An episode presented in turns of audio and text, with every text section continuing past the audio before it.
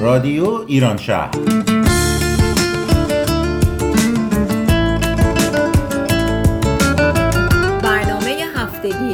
آمریکا. این هفته از واشنگتن دی سی، مریلند و ویرجینیا. برنامه 482 یک شنبه 17 شهریور 1398 برابر با 8 سپتامبر 2019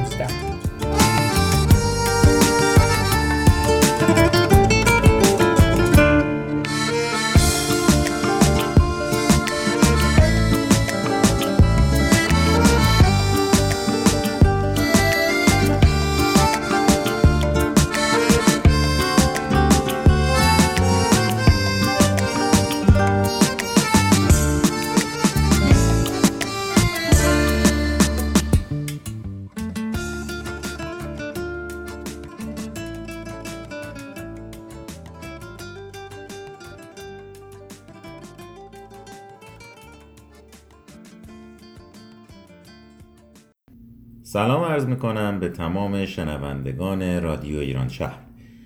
امیدوارم که تابستان خوبی رو تا حالا سپری کرده باشین و از این روزهای پایانی فصل لذت کافی رو ببرید امروز می‌خوایم در رابطه با موضوعی باهاتون صحبت کنیم که به نظر می‌رسه بسیار مهمه و در خلق و خوب و روحیات ما بسیار زیاد تاثیر می‌ذاره.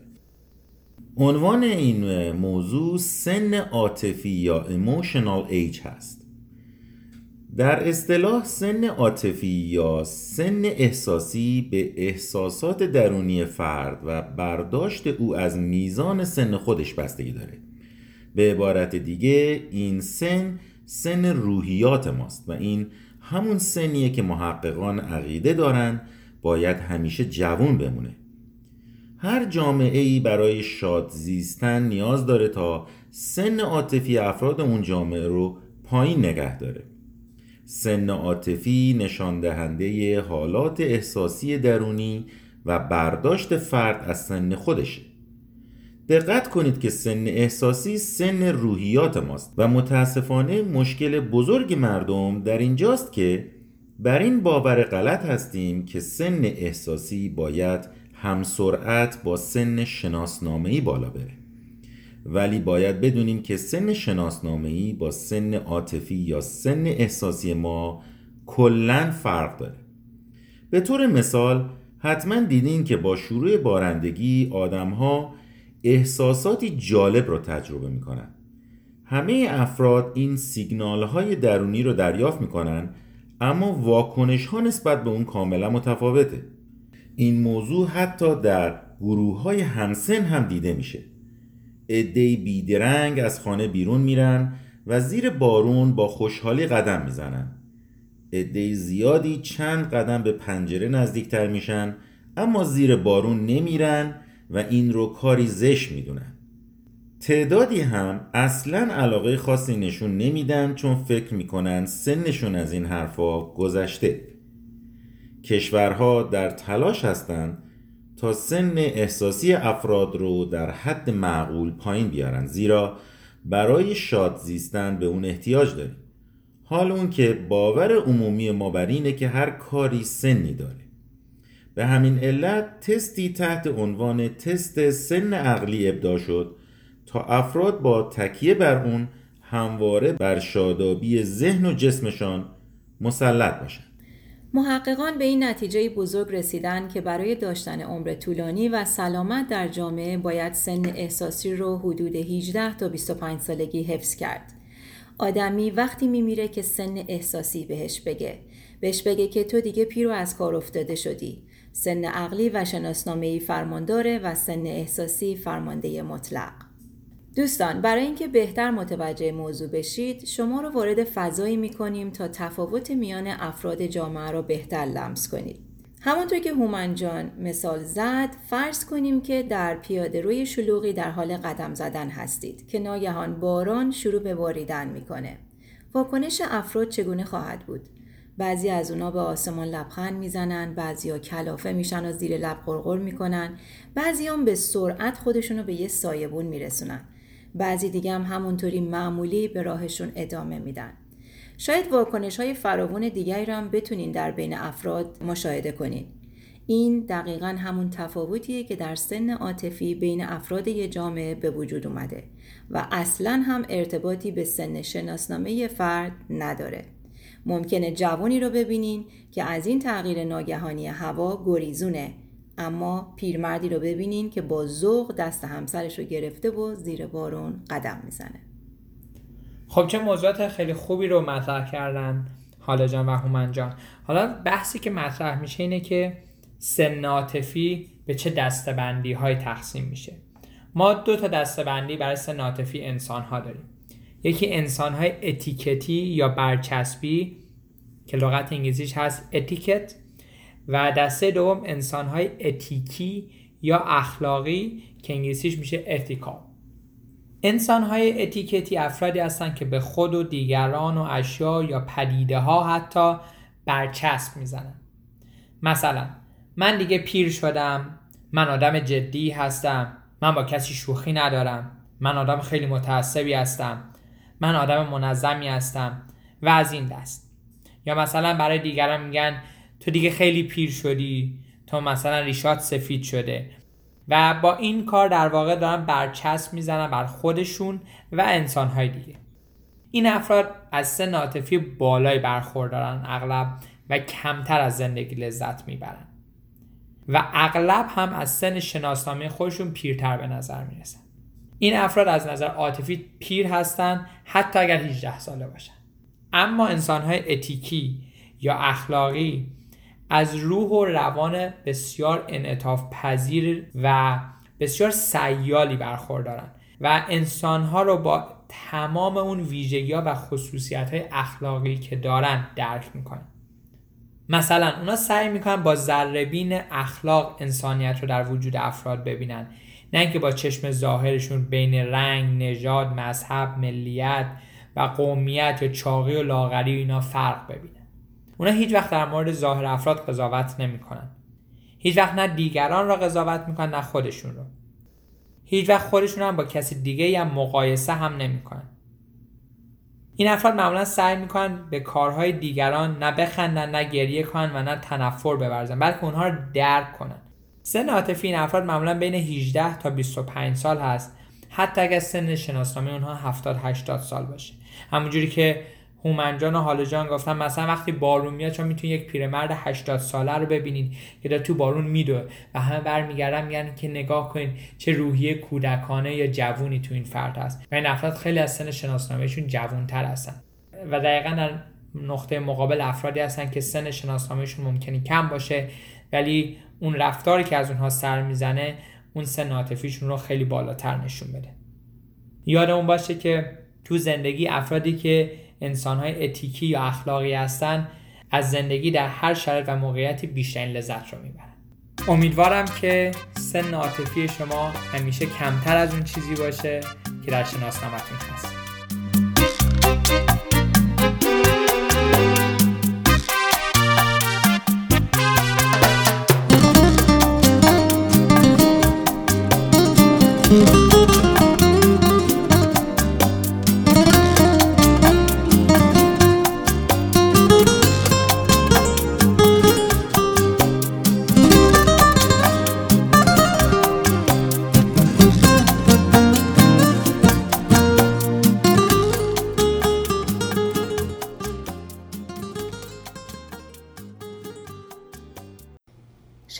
شنوندگان عزیز رادیو ایران شهر سلام آذر هستم این بار در خدمتتونم با یک اخبار رایانه علمی جدید اولین خیابان هوشمند مولد انرژی در لندن ساخته شد. مسئولان شهری لندن موفق شدند به ساختن اولین خیابانی که قادر هست انرژی جنبشی انسان رو تبدیل به برق بکنه. پروژه‌ای که امروز با موفقیت به سرانجام رسه نزدیک به چندین دهه ذهن بسیاری از کارشناسان عرضه انرژی رو به خودش مشغول کرده بود. خیابان برد استریت اکنون پیاده روی به مساحت 15 متر مربع داره که به فناوری پاوگان تجهیز شده. این فناوری قادر هست که هر قدمی از سوی انسان ها برداشته میشه رو به جریان برق تبدیل کنه. انرژی که از طریق این فناوری تولید میشه به منظور روشن کردن چراغهای خیابان پخش صداهای پرندگان و همچنین تأمین انرژی فرستنده های بلوتوث مورد استفاده قرار می‌گیره. جالب این که زمانی که مردم توی این پیاده روهای هوشمند قدم برمیدارن قادر هستن میزان انرژی که خودشون تولید کردهاند رو از طریق برنامه های روی گوشی همراه اونها که نصب شده رو مشاهده کنن. مردم در ازای راه رفتن این پانل های هوشمند جایزه ویژه رو دریافت می‌کنن که این جایزه شامل یک سری کوپن های تخفیف هست که وقتی که اونها مراجعه می‌کنن به مراکز خرید می‌تونن از اونها استفاده کنن هر یک از این پانل های V3 که از سوی شرکت Pavegen نصب شده ابعاد 500 میلیمتری داشته و این توانایی رو دارن که تا 5 وات انرژی برق مداوم از راه رفتن انسانها رو تولید کنند. لورنس کیمبل کوک مدیر عامل شرکت Pavegen در این ارتباط گفت اگر چنین فناوری در شهرهای همچون واشنگتن در قسمت پایانه های حمل و نقل و مراکز خریدی و فرودگاه های بزرگ همچنین هیترو نصب بشه باعث تحول اساسی خواهد شد.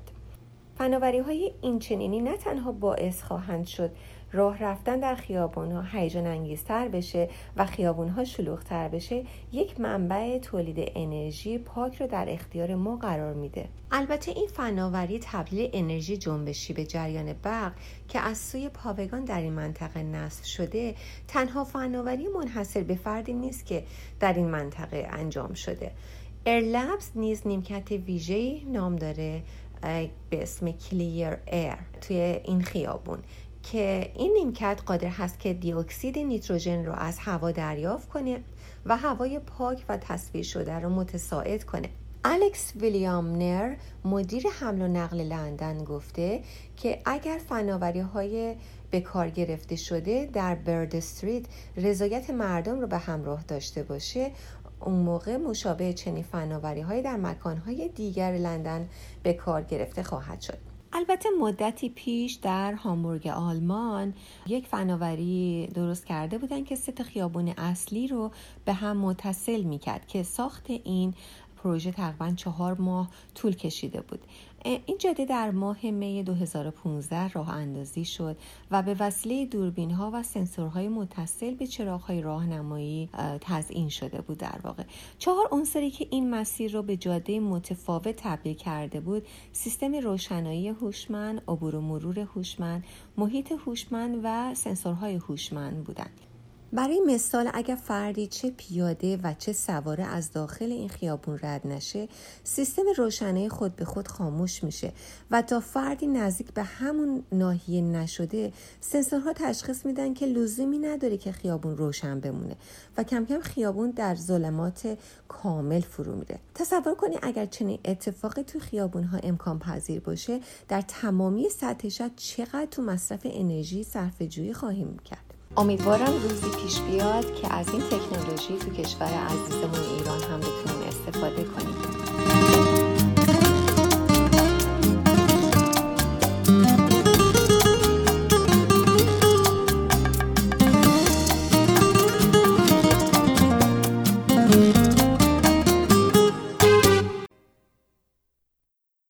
توی این قسمت از برنامه می‌خوایم در مورد یک موضوع بسیار مهم صحبت کنیم.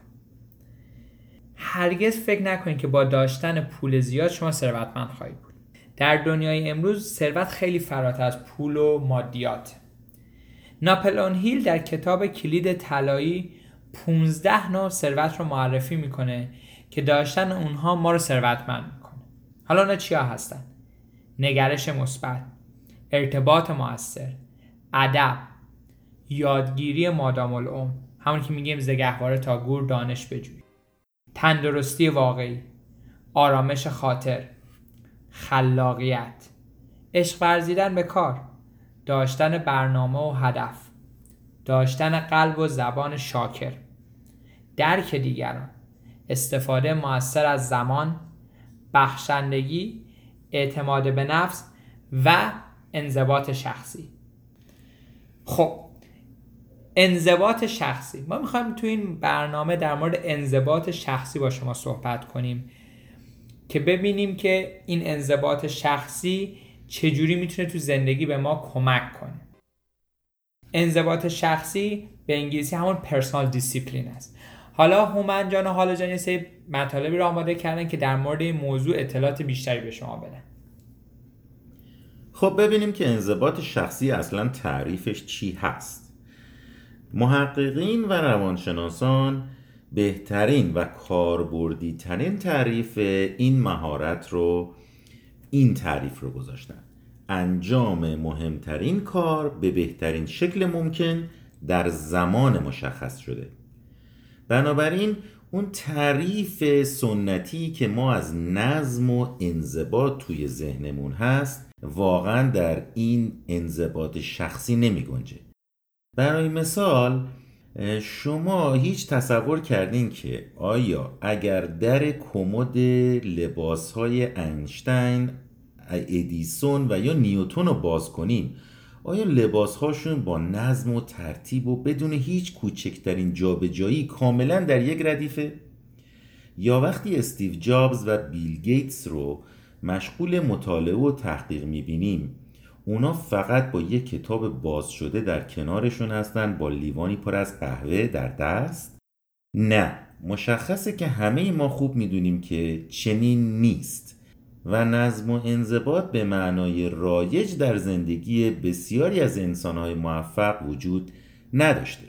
بنابراین من دوست دارم که دوباره تعریف رو برای شما بخونم. انجام مهمترین کار به بهترین شکل ممکن در زمان مشخص شده. پس توی این تعریف از سه قسمت مهم ما نام می‌بریم. مهمترین کار.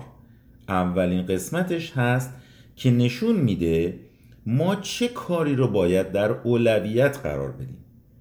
به عبارت دیگه ما کارهای بسیار زیادی رو چه در طول روز چه در طول عمرمون داریم که باید انجامش بدیم. ولی مهمترین کار رو باید در اولویت قرار بدیم و اول به اون برسیم.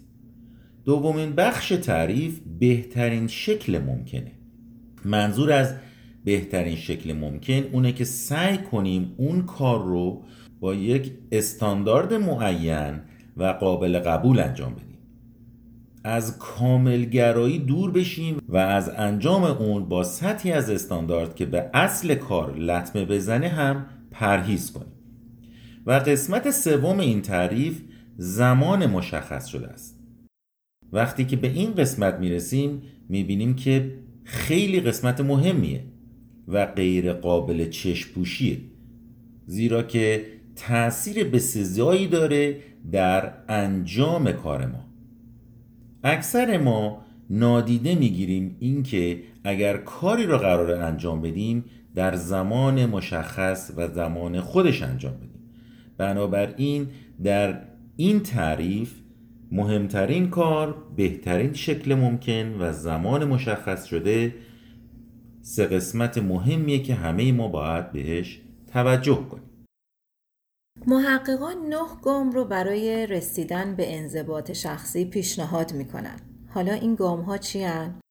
گام اول در انضباط شخصی انضباط تفکر روشن در برابر تفکرات مبهم هست.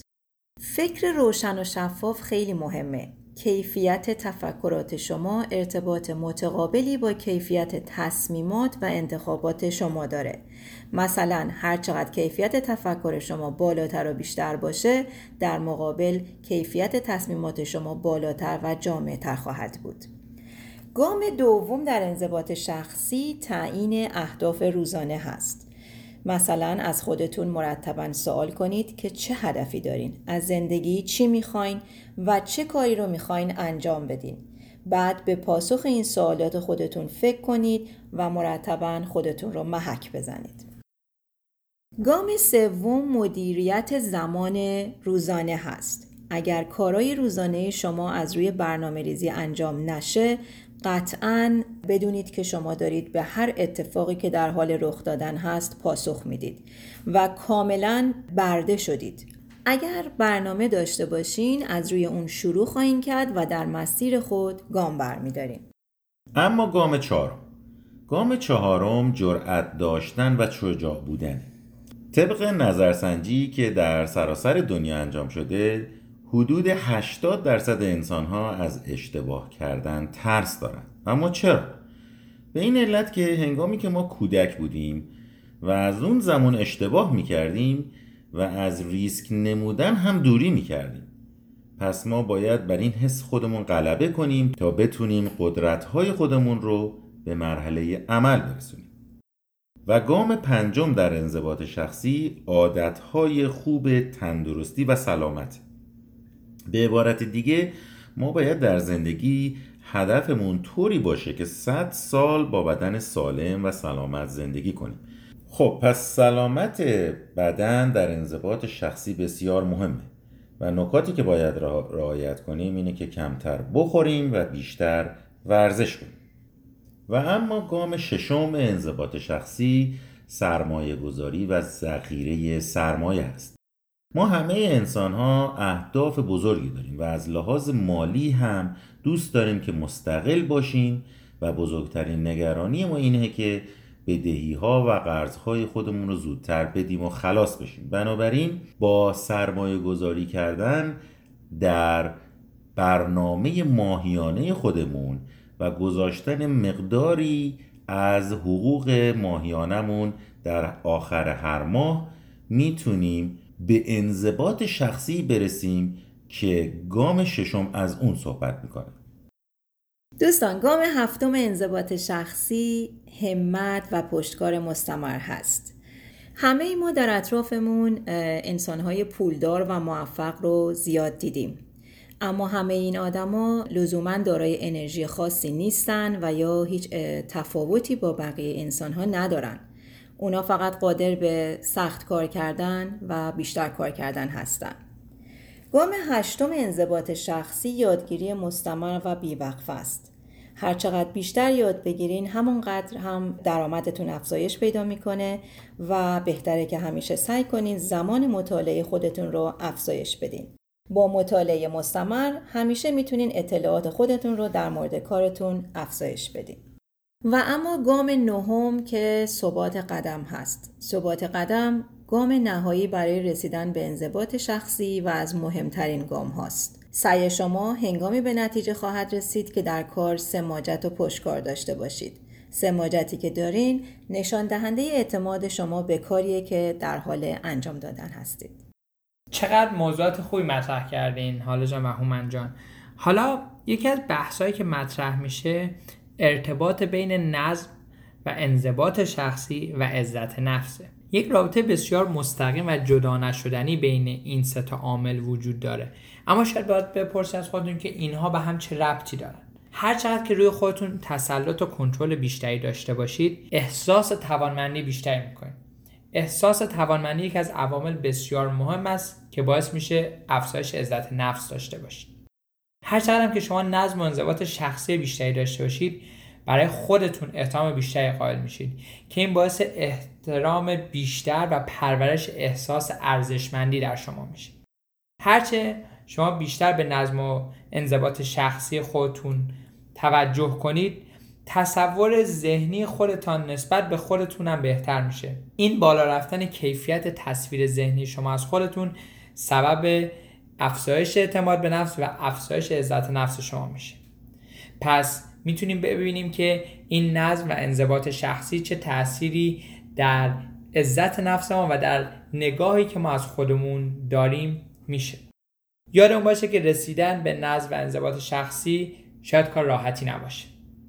اما برای رسیدن من قطعا راه های زیادی است حال جان و هومن جان نه تا از اون گام ها رو گفتن و مطمئنا ما با انجام این گام ها می‌تونیم قدم های بزرگی در این مسیر برداریم. امیدوارم که با شنیدن این برنامه شما به خودتون و اینکه می‌تونید نظم و انضباط شخصی بیشتری در زندگیتون داشته باشید ایمان آورده باشید و براش بیشتر بحث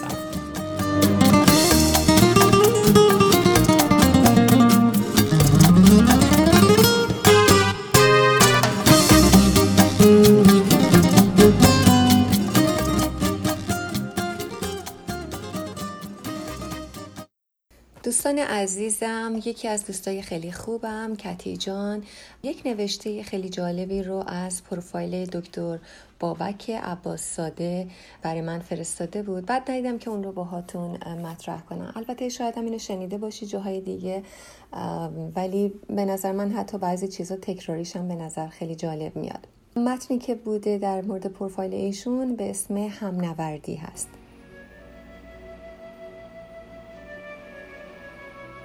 همنوردی نمونه زیبای یک سبک زندگی فرامتنی و نیاز امروز جامعه ما هستش. در فرهنگنامه کوهنوردی به آدمهایی که با همدیگر کوهنوردی می‌کنن می‌گوین همنورد. چه اسم قشنگی! همنورد یعنی تمام پستی ها و بلندی ها و فراز و نشیب ها رو در کنار هم در نوردیدنه. پشت و پناه هم بودن کنار هم پا به پای هم راه رفتن. در رابطه با دیگران جنسیت نداشتن و جنسیت قائل نشدن. در سختترین مسیرها و دشوارترین گردنه ها هوای هم رو داشتن و تمام دار و ندار خود رو با دیگران قسمت کردن. هم نوردها رفتارهای ویژه‌ای دارند که رویای تمام کسانی است که می‌خوان با همدیگه و در کنار هم زندگی کنند. اونا همیشه حواسشون هست که یکی تندتر از دیگران حرکت نکنه. حواسشون هست که یکی از دیگران جا نمونه حواسشون هست که در مسیرهای سخت یکی سقوط نکنه. در سنگلاخ ها یکی لیز نخوره. حواسشون هست که یکی کم نیاره. یکی فشارش نیفته یکی کم و کسری نداشته باشه. هم نوردی صرفا همتیمی بودن در یک رشته ورزشی نیست. یک معرفته. یک سبک زندگیه. هم نوردی با هم بودن در عین احترام به فردیت های همدیگر هستش. پشت و پناه بودن بدون منت گذاشتن هستش. همراه بودن بدون تملک و تصاحب هست. عشق ورزی و مهربانی و همدلی بدون توجه به جنسیت افراده. چه خوب می‌شد اگر آدما به جای هموطن بودن هم مذهب بودن هم نژاد بودن هم جنس بودن و هم سر بودن هم نبرد هم بودن در فراز نشیب های زندگی. چه خوب می‌شد اگر تمامی ما آدما یکی رو داشتیم که همیشه در لحظات سختی دشواری خیالمون تخت باشه که حمایتمون می‌کنه که تنهامون نمی‌ذاره که دستمون می‌گیره و پا به پامون راه میاد برای عبور از گردنه های سخت زندگی. بدونی که ما رو بخواد به راه خودش ببره. یه هم نبرد که همیشه حواسش باشه برای نیفتادنمون برای رسیدنمون تا قله برای اوج گرفتنمون. چه خوب می‌شد اگر ما هم برای دیگران چنین همراهانی بودیم چه خوب می‌شد اگر آدما هم نورد هم بودن. برای تک تکتون آرزوی یک هم نورد خوب رو تو زندگیتون می‌کنم. شاد و موفق باشید.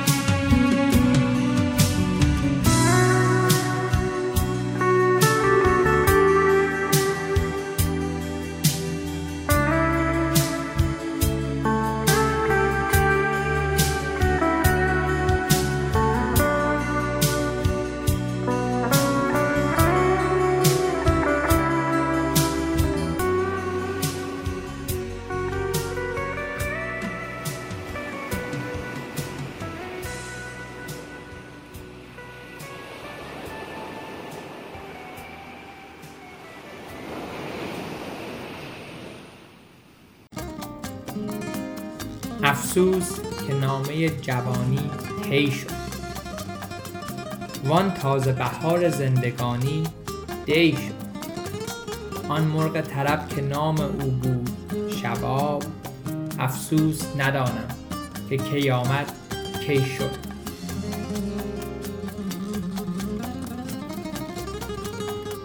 افسوس که ایام جوانی بگذشت. هنگام نشاط و شادمانی بگذشت. تا چشم گوشیدیم در این باغ چو گل هفتاد و دو سال زندگانی بگذشت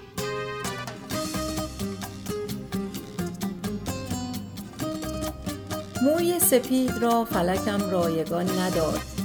این رشته را به نقد جوانی خریدم. من جلوه شباب ندیدم به عمر خویش از دیگران حدیث جوانی شنیدم. لحظات خوب و خوشی رو برای تک تک شما عزیزان آرزو مندیم تا برنامه دیگر خدا نگهدار.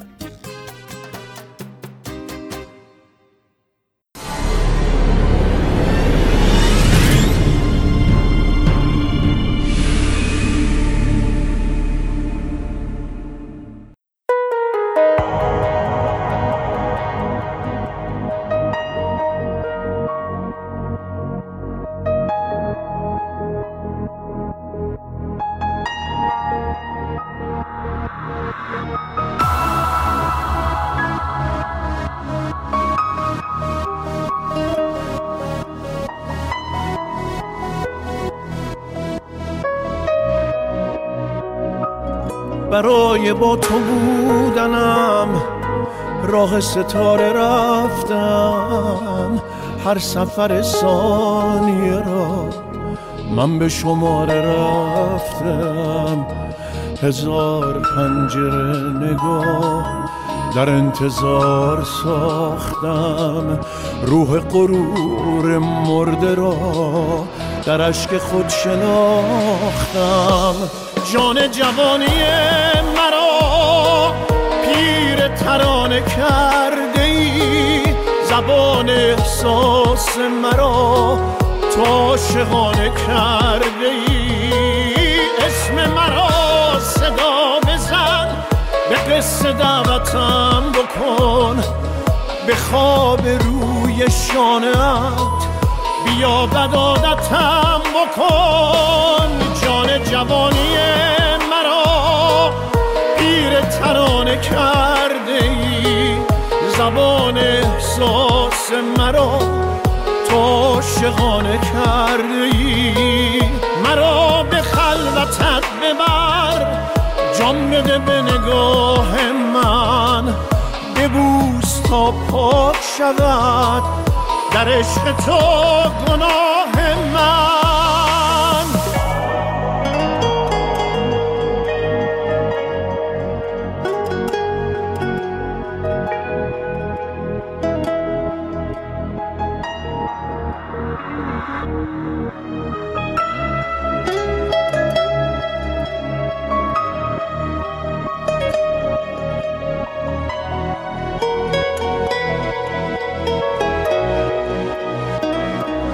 شبانه با نگاه تو.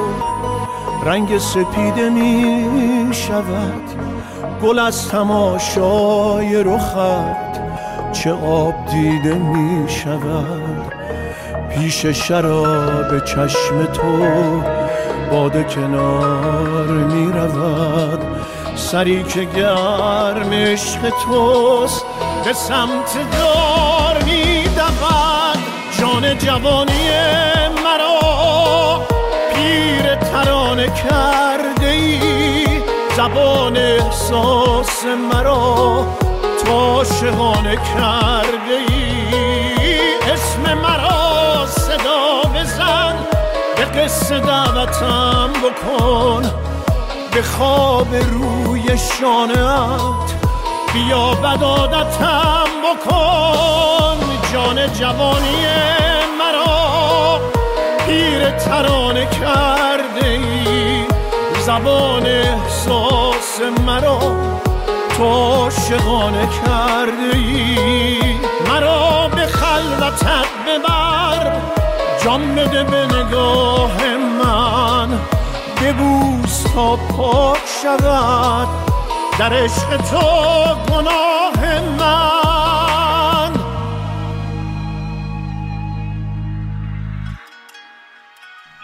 دیگه ای داریم؟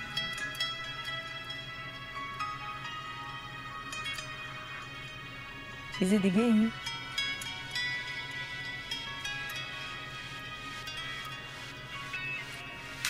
نه ممنونم مرسی